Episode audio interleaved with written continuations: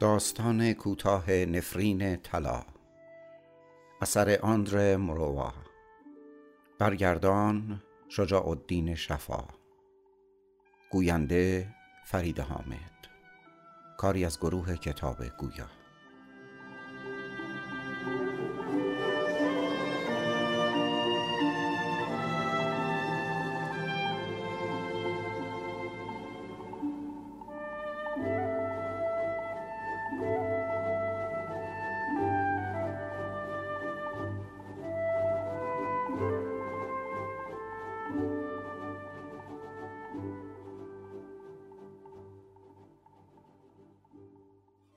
همان وقت ورود به رستوران نیویورکی که عادت به غذا خوردن در آن داشتم متوجه این پیرمرد قد کوتاه و لاغر شدم که پشت میز اول نشسته بود و مشغول خوردن بیفتک کلفت و نیمه پخته ای بود.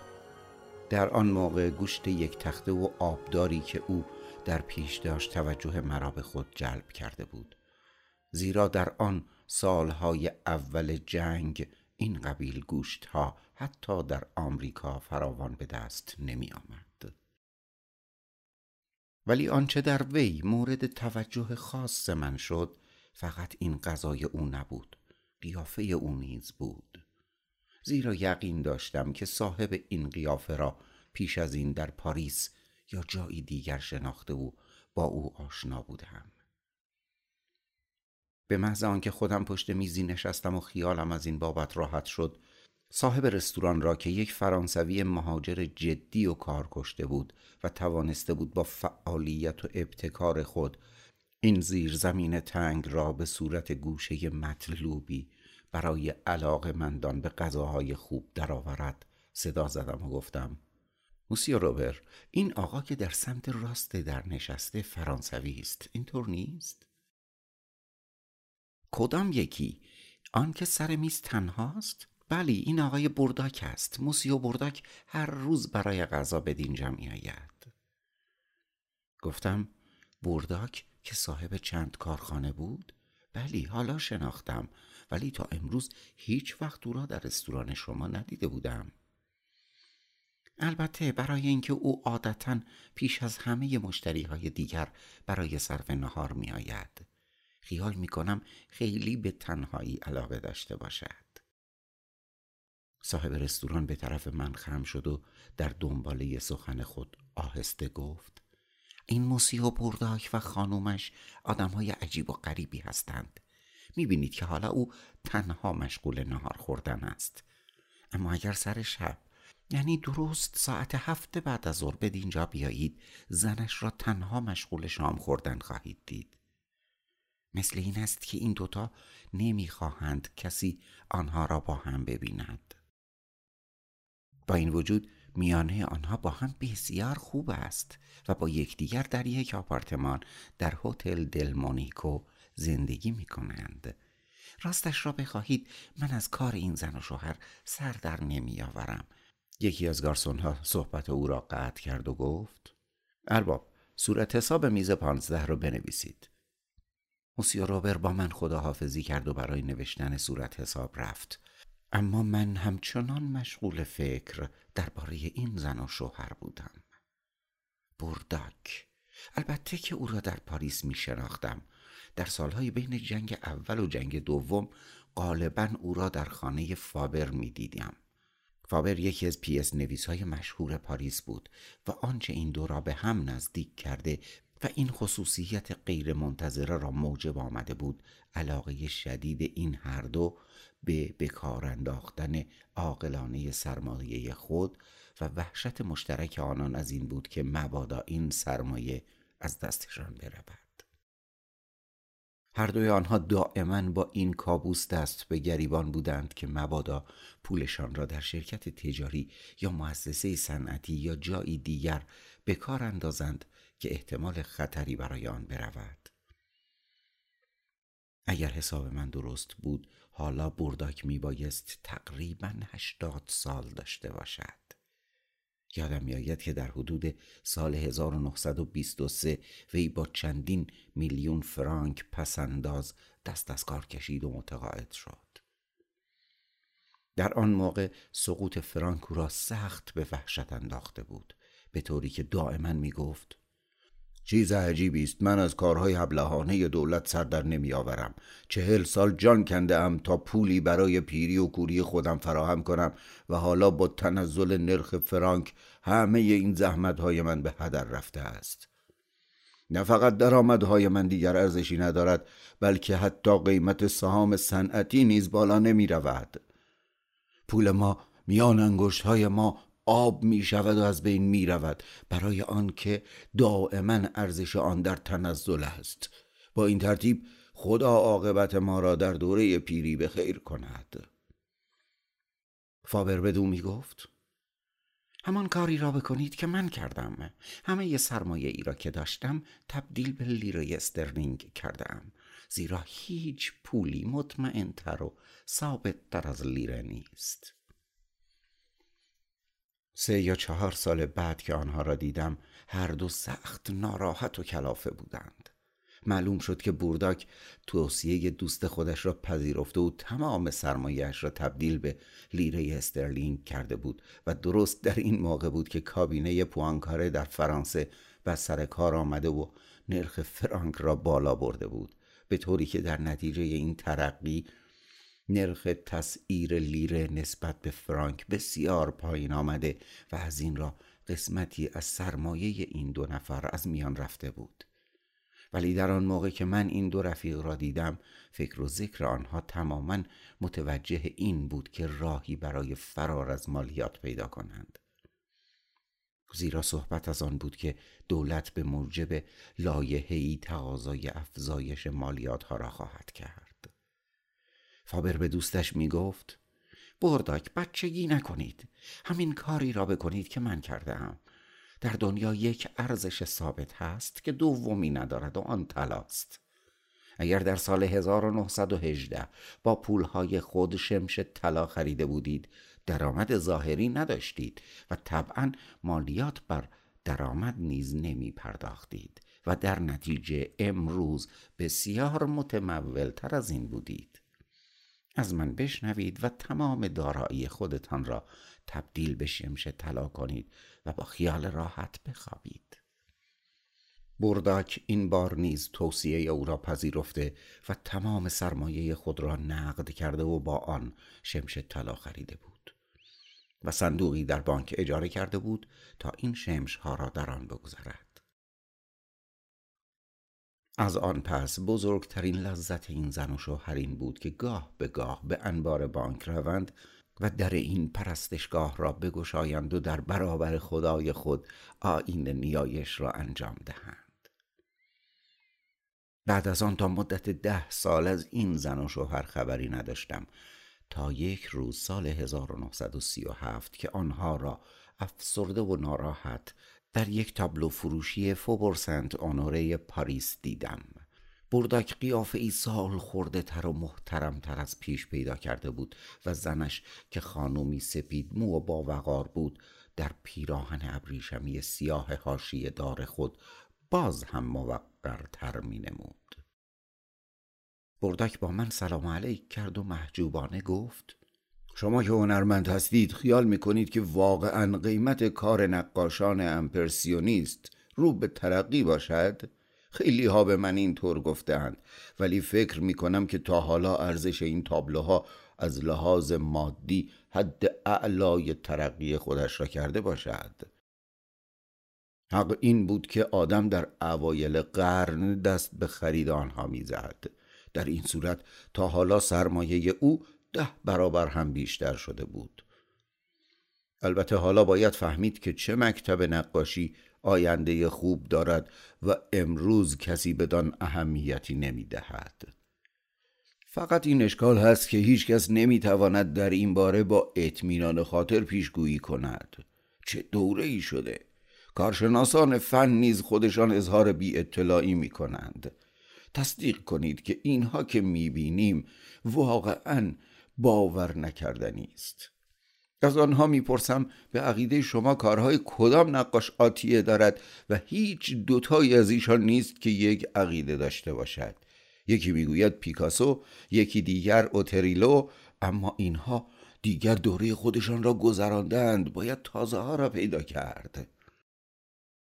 پرسیدم شمشهای طلای شما چطور شد؟ همانجا هست همانجاست. و چندین شمش دیگر نیز خریدم.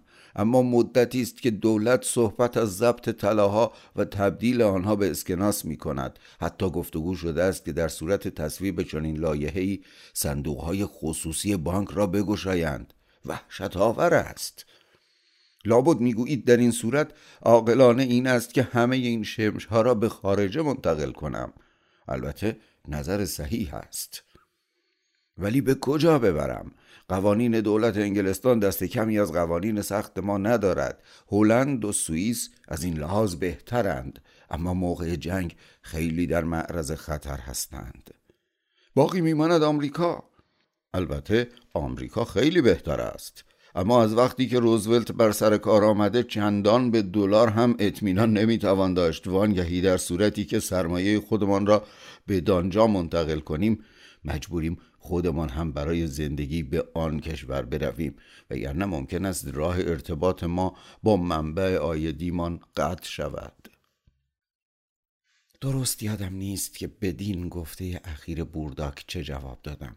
فقط به خاطر دارم که این گفتگو مرا کم کم ناراحت و خشمگین می کرد زیرا می دیدم که این زن و شوهر فقط و فقط به شمشهای طلای خودشان چسبیدند در صورتی که در برابر چشم ایشان یک تمدن عظیم تمدن مغرب زمین در خطر سقوط و زوال است و دنیا در آستانه بحرانی خونین قرار دارد.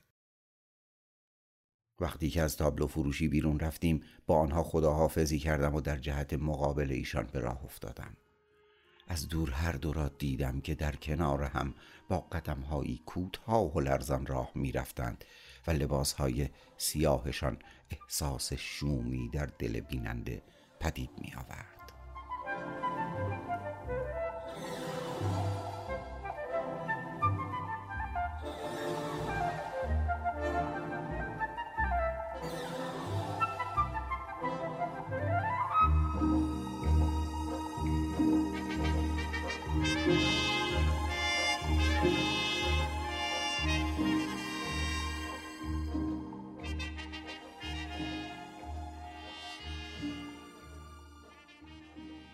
و اکنون بعد از چند سال این دو نفر را در رستوران مار طلایی خیابان لگزینگتون نیویورک می دیدم.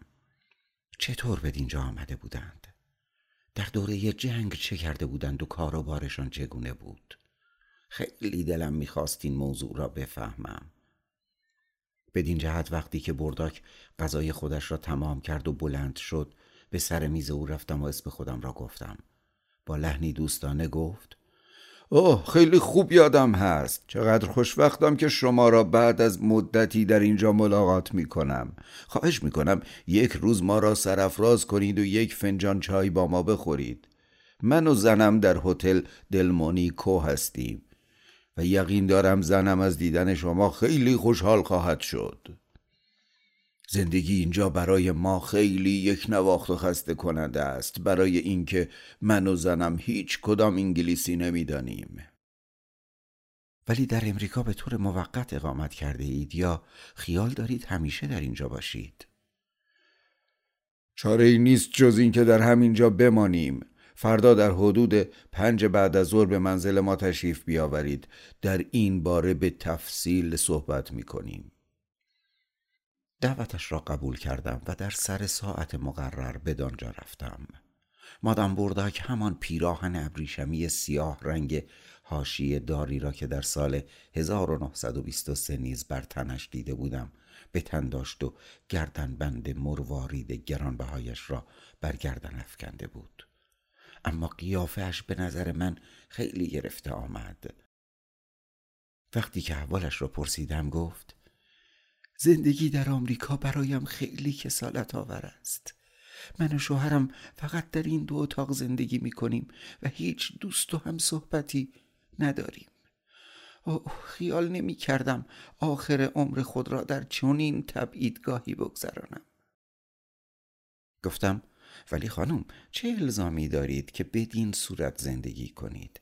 تا آنجا که من اطلاع دارم شما هیچ موجب خاصی برای ترسیدن از آلمان ها و فرار از آنها نداشتید. طبیعی است که نخواسته باشید زیر دست آنان زندگی کنید.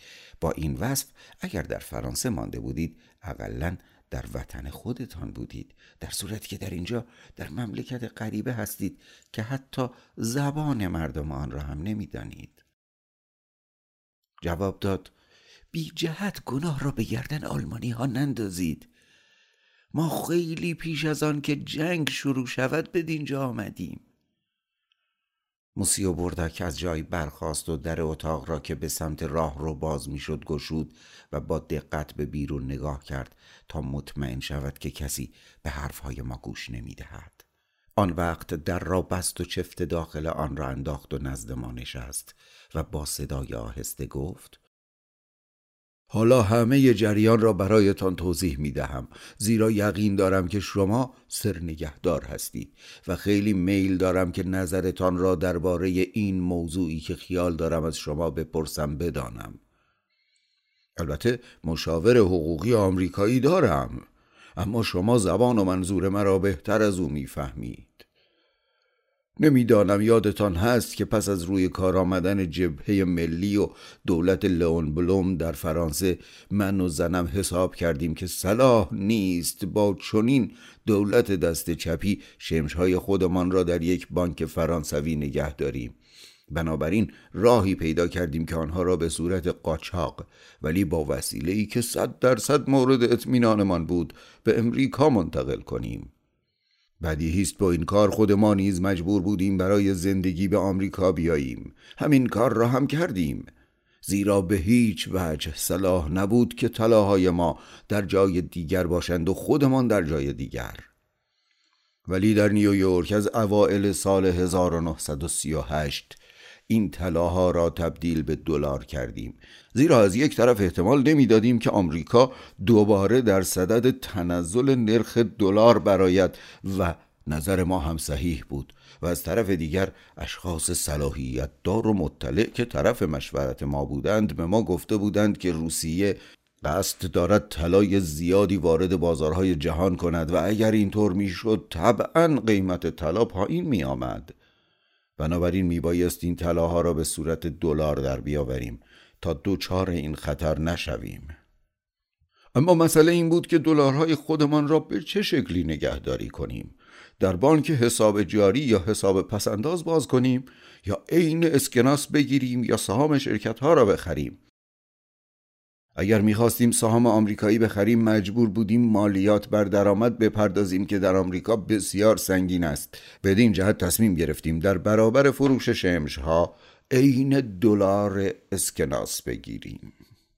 با آنکه نمی‌خواستم سخنش را بریده باشم گفتم به عبارت دیگر برای فرار از پرداخت پنجاه درصد مالیات خودتان را به پرداخت مالیاتی صد درصد محکوم کردید. یعنی راه هر گونه سود و بهره ای را از پولتان به روی خود بستید. بردک با لحنی این که پیوسته مرموزتر می‌شد گفت آخر علت دیگری هم در کار بود. ما متوجه شده بودیم که جنگ نزدیک است و فکر می کردیم که در صورت بروز جنگ ممکن است دولت حسابهای جاری را در بانک ها راکت کند و صندوق های امانتی را بگشاید. به خصوص که ما طبعی آمریکا نبودیم. بدین جهت این راه را عاقلانه تر دیدیم که پولمان را همیشه با خودمان داشته باشیم. با تعجب فریاد زدم. با خودتان؟ یعنی همینجا در هتل؟ هر دو با لبخندی نامحسوس سر به علامت تایید گفته من فرود آوردند و با هم نگاهی رد و بدل کردند که در آن هم شیطنت و هم غرور نهفته بود. سپس بردک با صدایی چنان آهسته که به زحمت شنیده می‌شد در دنباله سخنان خود گفت بلی بلی اینجا در همین مهمانخانه همه پولها را چه سکه های طلا و چه دلارهای اسکناس همه را در صندوقی در آن یکی اتاق یعنی در اتاق خواب خودمان گذاشته ایم از جا برخاست و دری را که میان دو اتاق بود گشود و آنگاه بازوی مرا گرفت و با آن اتاق دیگر برد و در آنجا صندوق بزرگ سیاه رنگی را که شکلی بسیار معمولی داشت نشانم داد. زیر لب گفت همه را در این صندوق گذاشته ایم و دوباره در میان دو اتاق را به طوری که صدا نکند بست.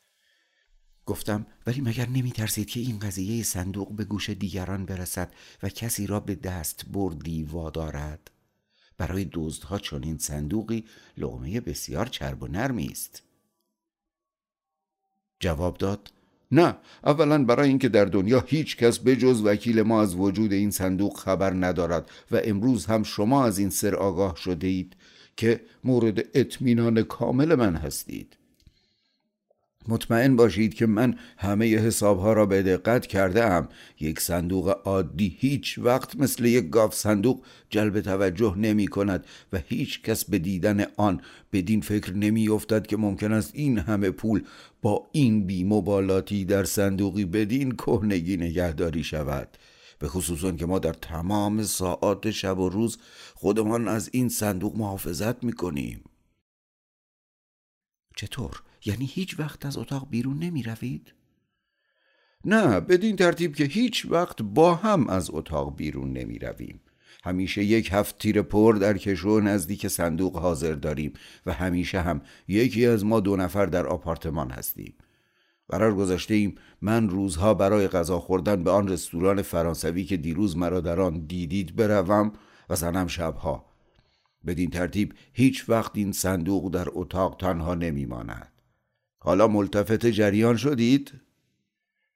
گفتم نه موسی و برداک یعنی ملتفت آن نشدم که به چه علت شما و خانومتان خود را محکوم به چنین زندگی تارک دنیایی کرده اید از مالیات می ترسید؟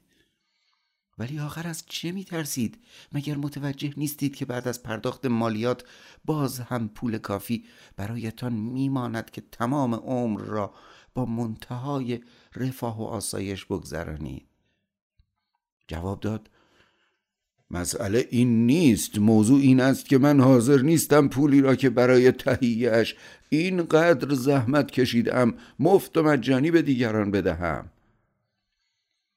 سعی کردم زمینه گفتگو را عوض کنم. بورداک مردی با اطلاع و کتاب خوانده بود. مخصوصا از تاریخ سررشته بسیار داشت و خیلی مایل بودم از او درباره کلکسیون امضاهای بزرگان که سابقا در کتابخانهاش دیده بودم اطلاعاتی کسب کنم.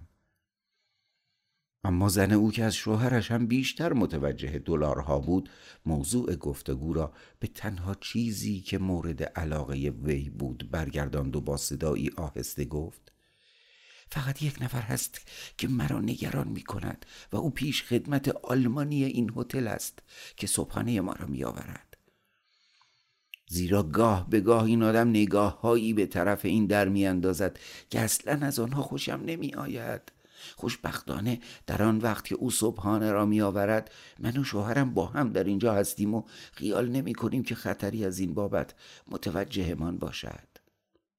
یک مسئله مهم دیگر مسئله سگ بود. این زن و شوهر سگ خوشهیکلی داشتند که فوق العاده هوشیار بود و همیشه در یک گوشه اتاق خوابیده بود. ولی میبایست این سگ را روزی سه بار به گردش ببرند. برای این کار نیز چون این ترتیب داده بودند که زن و شوهر یک نوبت در میان حیوان را بگردانند. وقتی که از نزد آنها بیرون آمدم هم از این جنون عجیب و غریب ناراحت بودم هم احساس می کردم که دیدار این چنین آدم های خارق العاده ای برایم بسیار جالب بوده است. پس از این ملاقات چندین بار سعی کردم کار خودم را در دفتری که محل کارم بود زودتر از معمول تمام کنم تا بتوانم سر ساعت هفت برای شام خوردن به رستوران مار طلایی بروم.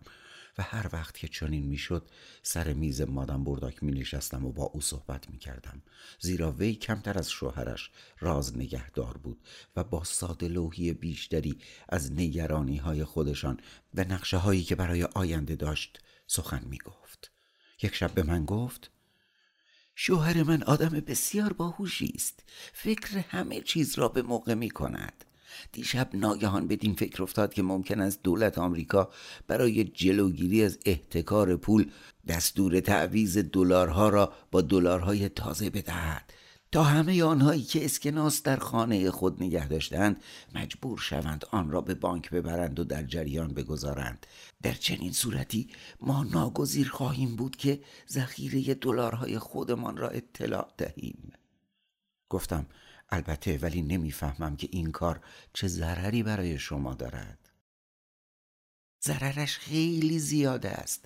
ما در سال 1943 که خزانه داری آمریکا از دارایی پناهندگان و مهاجرین خارجی صورت برداری کرد وجوه چون این سرمایه ای را اطلاع ندادیم و اگر مجبور به ابراز آن شویم دچار دردسر بسیار خواهیم شد. اما شوهرم راه حل دیگری برای این مشکل پیدا کرده. ظاهرا در بعضی از جمهوری های آمریکای جنوبی مالیات بر درآمد گرفته نمی شود اگر می توانستیم سرمایه خودمان را به یکی از این کشورها منتقل کنیم پرسیدم چطور ممکن است بدون ابراز به گمرک سرمایه را از مرز خارج کنید؟ شوهرم برای این موضوع هم راهی پیدا کرده. بدین ترتیب که ما اول به تابعیت دولتی که در نظر خواهیم گرفت دراییم تا بعد بتوانیم سرمایه خود را به دانجا انتقال دهیم. مثلا اگر ما اهل اوروگوئه باشیم قانونا انتقال اموالمان بدان کشور مانعی ندارد. این فکر تازه آنها به نظر من به قدری جالب آمد که فردای آن شب سر ظهر به رستوران رفتم تا بورداک را در آنجا ببینم. وی مرا همچنان به گرمی پذیرفت و گفت اوه نمی‌دانید چقدر خوشحالم که شما را امروز ملاقات می کنم زیرا می‌خواستم از شما اطلاعی کسب کنم که برایم خیلی اهمیت دارد. می توانید به من بگویید که برای قبول تابعیت ونزوئلا چه تشریفاتی را باید انجام داد؟ راستش را بخواهید؟ نه. من چندان اطلاعی از این بابت ندارم. کلمبیا چطور از آن هم اطلاعی ندارم. ولی چرا این سوال را از کنسول های این کشورها که وظیفه آنها این قبیل راهنمایی هاست نمی کنی؟ مگر دیوانه شده اید؟ از کنسول ها بپرسم که توجه همه را به خود جلب کنم؟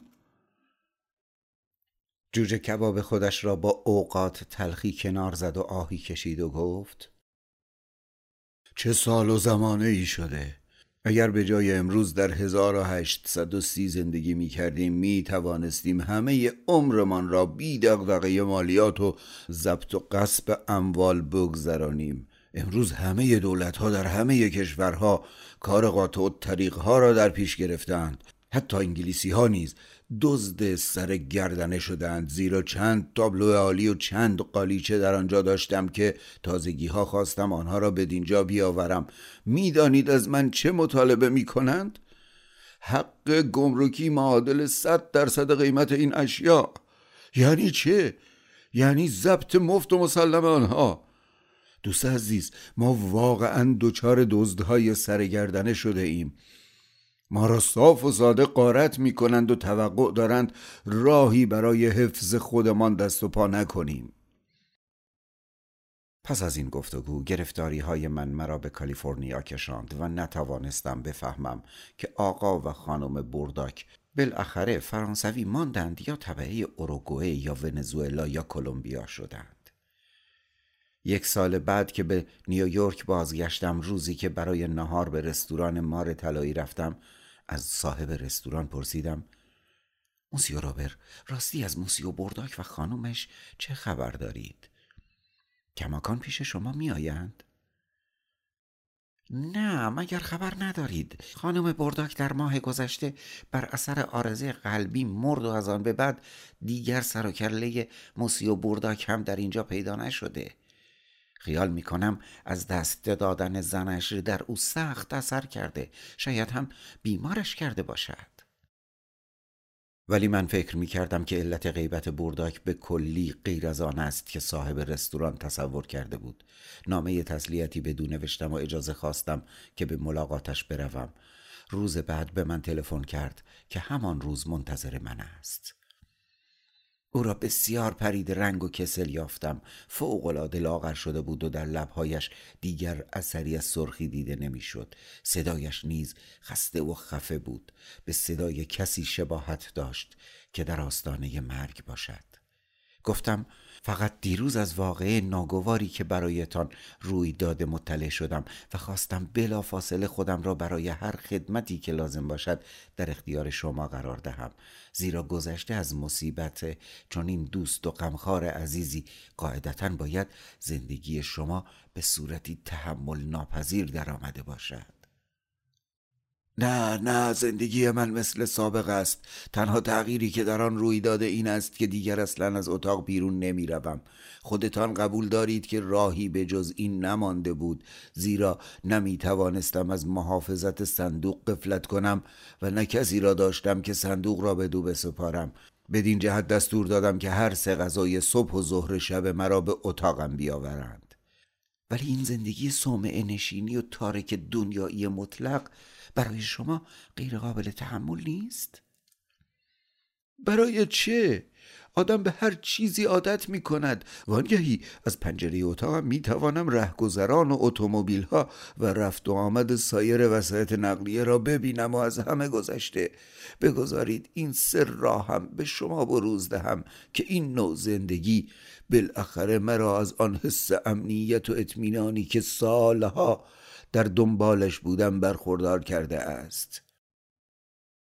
سابق بر این وقتی که برای نهار خوردن از اتاق بیرون می‌رفتم ساعتی را پر از عذاب و شکنجه میگذراندم تا به خانه خودم مراجعت کنم.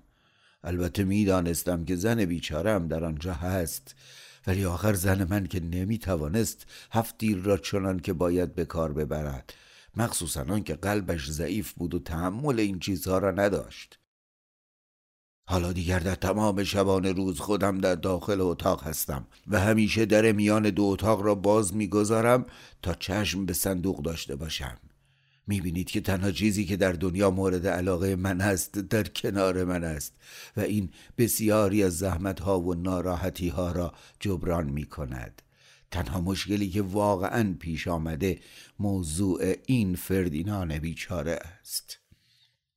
سگ که در گوشه ای از اتاق خوابیده بود به شنیدن نام خود گوشها را تیز کرد و از جای برخاست و در پای ارباب خود نشست و با نگاهی پرسشآمیز بدون نگریستن گرفت. برداک در دنباله حرف خود گفت ولی حالا دیگر من نمی‌توانم خودم را به گردش ببرم. اما یک پسرک زرنگ و تند و تیز پیدا کردم از همانها که این آمریکایی ها بدانان بل بوی می‌گویند. راستی چرا اینها اصرار دارند؟ مثل همه مردم دنیا اینها را شاسور نگویند و القاب عجیب و غریب وضع کنند. راستی که انگلیسی این آمریکایی ها آدم را از خنده روده بر می کند به هر صورت این پسرک حاضر شده است در عوض حقوق مختصری هر روز این حیوان بیچاره را بیرون ببرد و مدتی بگرداند و کارهای مربوط به نگهداری او را انجام دهد. بدین ترتیب حالا دیگر هیچ اشکال مهمی در زندگی من باقی نمانده است. خیلی خیلی ممنونم که اظهار لطف می کنید ولی باور کنید که هیچ اشکالی ندارم که برای رفع آن از شما تقاضا کنم. گفتم موضوع رفتن شما به یکی از کشورهای آمریکای جنوبی چطور شد؟ اوه مدتی است که دیگر در این باره فکر نمی کنم. به آمریکای جنوبی بروم چه کار کنم؟ وانگهی دیگر دولت آمریکا صحبتی از تعویز اسکناس ها نمی کند. و حالا که اینطور است خودتان تصدیق کنید که سن و سال من اجازه این قبیل سفرها را به من نمی دهد. این حرف او کاملا درست بود زیرا وی بسیار شکسته و سال خورده می نمود و زندگی سخت و غیر قابل تحملی که در پیش گرفته بود به هیچ وجه متناسب با تندرستی او به نظر نمی رسید. سرخی گونه های او به کلی از میان رفته بود و حتی حرف زدنش نیز به اشکال صورت می گرفت. با خود گفتم اصلا مگر می توان گفت که حالا این مرد زندگی می کند؟ چون دیدم که هیچ کاری از دست من برای وی ساخته نیست. از او اجازه رفتن گرفتم و خداحافظی کردم و این آخرین دیدار ما دو نفر بود.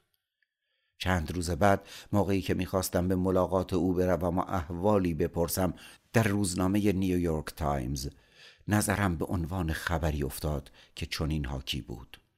مرگ یک پناهنده فرانسوی و صندوقی پر از دلار در اتاق او. خبر را تا به آخر خواندم. از مرگ دوست بیچارم برداک مطلع شدم. معلوم شد آن روز صبح پیش خدمتی که صبحانه او را برده بود وی را دیده بود که صندوق را بغل کرده و مرده بود. پزشک گواهی کرده بود که مرگ او به طور طبیعی صورت گرفته. صندوق هم به کلی سالم و دست نخورده بود. به هتل دل مونیکو رفتم تا بپرسم که او را کی و در کجا به خاک خواهند سپرد. ضمنا از فرصت استفاده کردم و از معمور اداره متوفیات درباره سرنوشت فردینان سگ برداک اطلاعاتی خواستم. جواب داد هیچ کس نبود که این سگ را مطالبه کند. ما هم او را به محل نگهداری حیوانات بی صاحب فرستادیم. پرسیدم پولهای متوفا چه می شود؟ اگر وارثی پیدا نشود تمام این پولها طبق قانون متعلق به دولت آمریکا خواهد بود. گفتم چه پولهای عاقبت به خیری؟ ولی آن عاقبتی که واقعا منظور من بود عاقبت این زندگی بود.